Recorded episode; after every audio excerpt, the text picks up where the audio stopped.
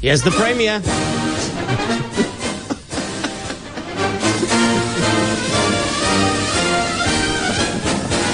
Premier Alan Winde. Good morning, Premier. Do you like the music, Premier? No. No, what would you rather have? Does it sound like the circus is coming to town? yes, absolutely. It's very like British pomp and ceremony. Now, where's the South African beat? Ah, Put some okay. gum on, Darren. No, you want some Temple Boys, don't you? Uh, No, I Why do you thought. always call me when there's like emergencies and uh, disasters. You should call me when there's a beautiful day and everyone's going to the beach. Yeah, well, uh, Maybe yesterday. I don't know. We we we we we, we look to you for like some uh, some some some some direction and clarity.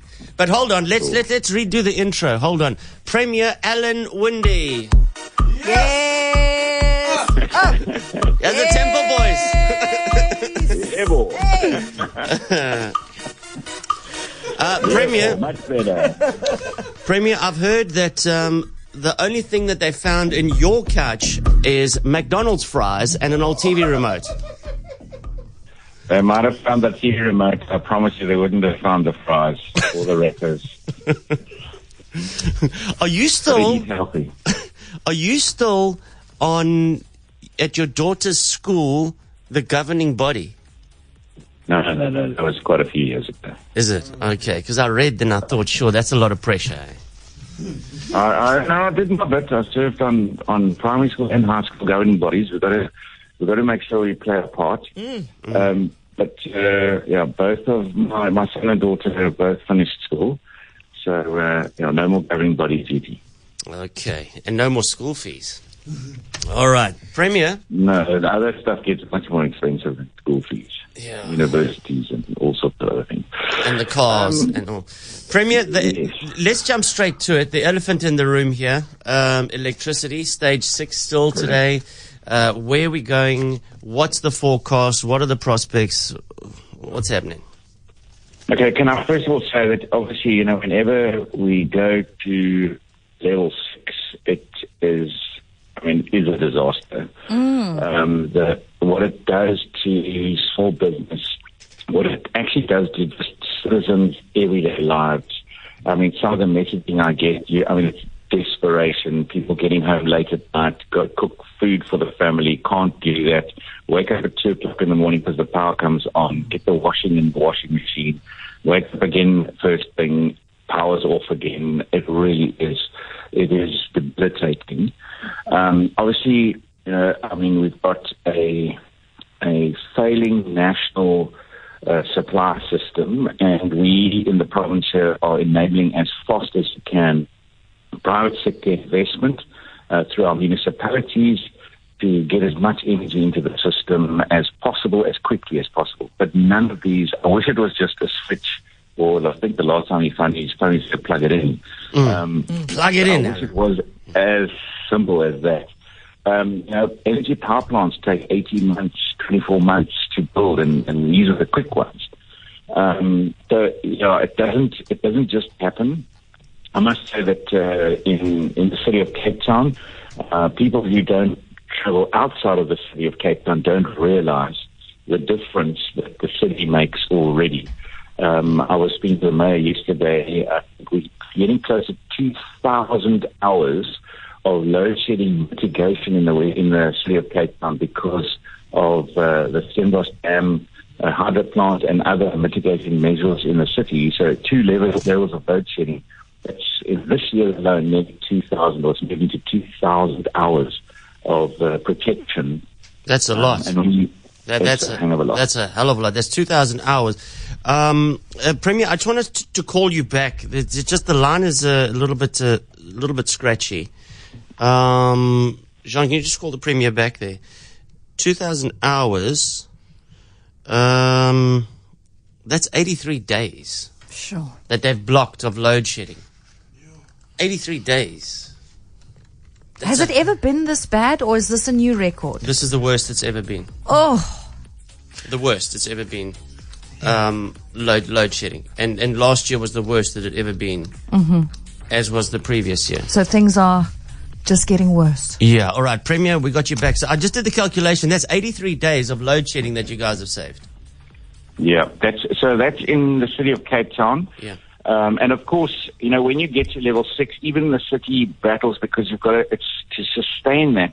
Um, I mean, really what Steenbras is, is like a big battery. So you use the water that's stored at the top of the mountain to generate power as it flows down into the bottom holding dam. When the dam's full at the bottom, you've got to then stop because you've got to then pump it back up again to the top. So that in itself has got certain restrictions. Um, but it's nearly 100 megawatts. It's, uh, it's a lot of power.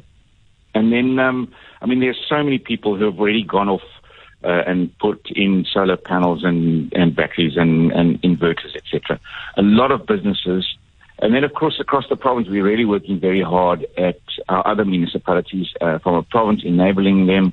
So, I mean, there's lots of work going on in all of our municipalities, so we get them all to the same level as Cape Town and better in the next couple of months. So- but when you get to level six, we have to kick in other measures. Um, our disaster team uh, gets activated. We've got to make sure we're monitoring diesel levels in our hospitals. We've got to make sure that uh, we're monitoring the the water pumps. You, you can't run out of water, so you've got to make sure that there's enough power to pump the water reservoirs. Um, get generators into systems. There was a yesterday. Uh, a couple of our municipalities were under pressure, but it seems that uh, that's mitigated now. Um, and then the other thing is then you start running into pressure on your sewage systems. So it's your basic services that our disaster team have got to be monitoring all the time.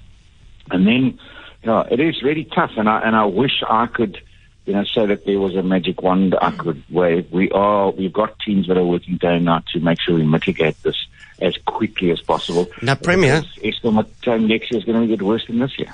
Yeah, well, th- that's what we hear. Now, Premier, what is the chances? We see all these sort of uh, doomsday articles going around. Oh, we get stage eight, then it's total blackout. What are the chances of that realistically? All right, so that is always a risk, and you must always, that's what disaster management is about. It's about understanding risk and what is your mitigation. So the mitigation are uh, certain power plants in the country. As soon as you get to higher levels, then those power plants get uh, kept on, but they don't get power drawn off them because they get used as plants to kickstart um, the system. And we've got a, we've got uh, some risk coming now because they're refueling Koeberg. They kept it on. They were supposed to go off on Thursday, but they, and they have to refuel it. If it runs out of fuel, then it, then it can't operate either. And when you when you want to refuel a place like Koeberg, you might as well at the same time do uh, the maintenance. So uh, they will probably go off in the next day or so, so that they can do the maintenance and the refueling. That puts pressure on uh, other parts of the system. But uh, there's a very uh, a technical system of ring fencing energy plants, so that if it gets to another level, that you automatically make sure that they're available to kickstart those that that need to be kickstarted. Because you know that when we get into these levels, it's because power plants in the north that are running at full speed and probably haven't been serviced adequately over the last few years, they trip and they fail, and that's why we end up going to these levels. And then they've got to get them back online, which takes days. It's, it's not. Um, okay, so uh, here's a question here from Elroy, Premier. Elroy, you love on with the Premier. Good morning, good morning, goeiemôre. Good morning, Mr. Premier. Môre, môre.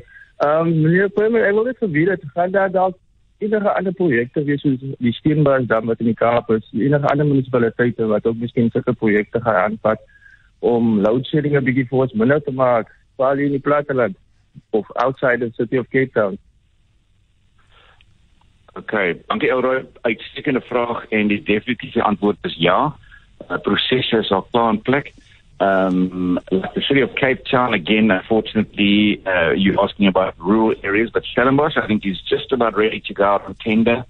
Um, uh, Mossel Bay is doing some really clever work uh, looking at moss gas and uh, latent energy uh, provision there, um, as well as a waste energy plant that uh, looks like it's just about ready to get going. In George, they've done really amazing work on load on uh, wheeling of power. So if a business is up and running and got solar power on their roof, but they don't use it over a holiday period, they can put it back into the grid. Or if they've got extra power, they can put it back into the grid, and that can be wheeled even from one municipality to the other, but that's moving power, or transporting power. I think Saldanha Bay also really working very hard. That was where we launched the green hydrogen uh, partnership for corridor last week. So our municipalities are working very, very hard at getting to the tender process um, to enable them to have private sector uh, investors. And then there are lots of companies that are that are going green and have put on the solar panels and that we are looking at how do we buy the, the latent or the extra power into the grid system. That's called uh, small embedded generation, and there are thousands of them. Uh, sometimes our municipalities are not able to as quickly get the smart grid system going, but they are all working day and night to make sure that it enables that we can get that power into the grid as quickly as possible. Thanks, Elroy.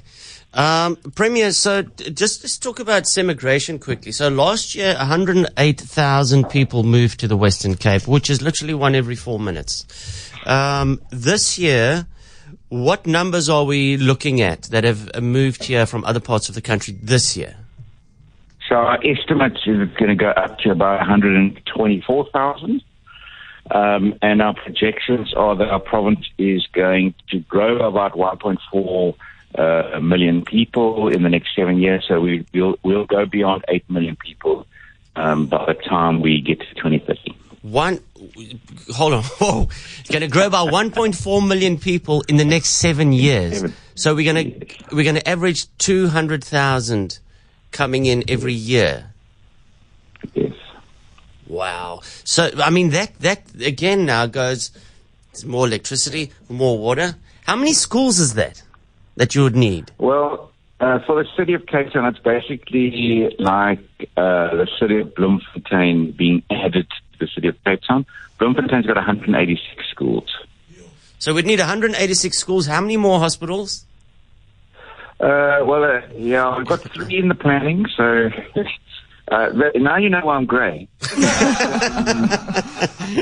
it's not a bad thing, you know. Can you imagine being the opposite? Can you imagine all your citizens were leaving you because it's just so bad?